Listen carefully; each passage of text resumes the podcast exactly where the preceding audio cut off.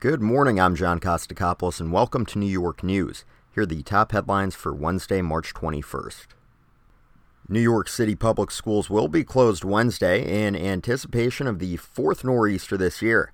The National Weather Service issued a winter storm warning for most of the tri state region until Thursday morning and predicted as much as 12 to 15 inches of snow for New York City and the suburbs, an area stretching from northeast New Jersey to southern Connecticut. New York City received with open arms a record 62.8 million visitors in 2017, according to NYC and Company, the city's official tourism marketing organization. In an effort to widen New York's appeal, NYC and Company has a new marketing campaign that promotes the message welcoming the world. Republican gubernatorial hopeful and Dutchess County executive Marc Molinaro on Tuesday called on Governor Cuomo to ask Attorney General Schneiderman to investigate what happened to the employees of the State Division of Criminal Justice Services who allegedly suffered abuse from a top official, including two women who claim they were victims of retaliation by the agency itself. The victims and the whistleblowers at DCJS deserve justice, not punishment, said Molinaro. Governor Cuomo on Monday directed the Attorney General to investigate Manhattan District Attorney Cy Vance for not pressing charges against Harvey Weinstein in 2015. According to the New York Post, former City Council Speaker Christine Quinn called Democratic gubernatorial hopeful Cynthia Nixon an unqualified lesbian Tuesday, compared to herself, who is a qualified lesbian because, as Quinn put it, Cynthia Nixon aggressively opposed my candidacy in New York despite my qualifications for the office and despite my strong progressive credentials. Quinn is supporting Governor Cuomo. Health Commissioner Mary Bassett has recommended to Mayor de Blasio the opening of supervised sites for drug addicts to shoot up as an effective way to fight the opioid scourge.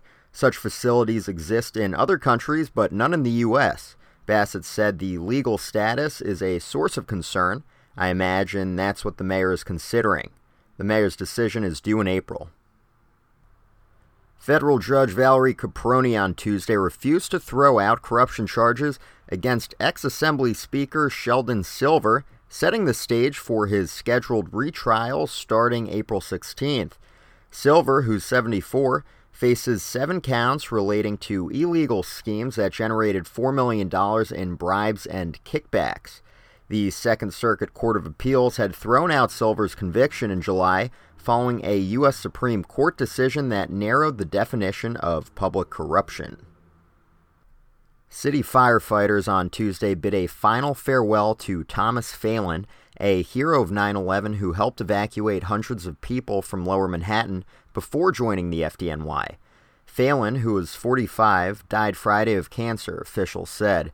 His illness was believed to be related to his exposure of toxic fumes at Ground Zero. Phelan went on to join the FDNY in May 2003. He was still an active firefighter when he died. And now a quick markets update from Bloomberg. Stocks in Asia were set for modest advances after a rally in crude oil helped U.S. stocks on Tuesday. Treasury yields and the dollar rose with investors waiting for another Fed policy decision on interest rates. Oil stocks were up in Australia. Futures indicated gains for Hong Kong's stock index, while Japan is closed for a holiday.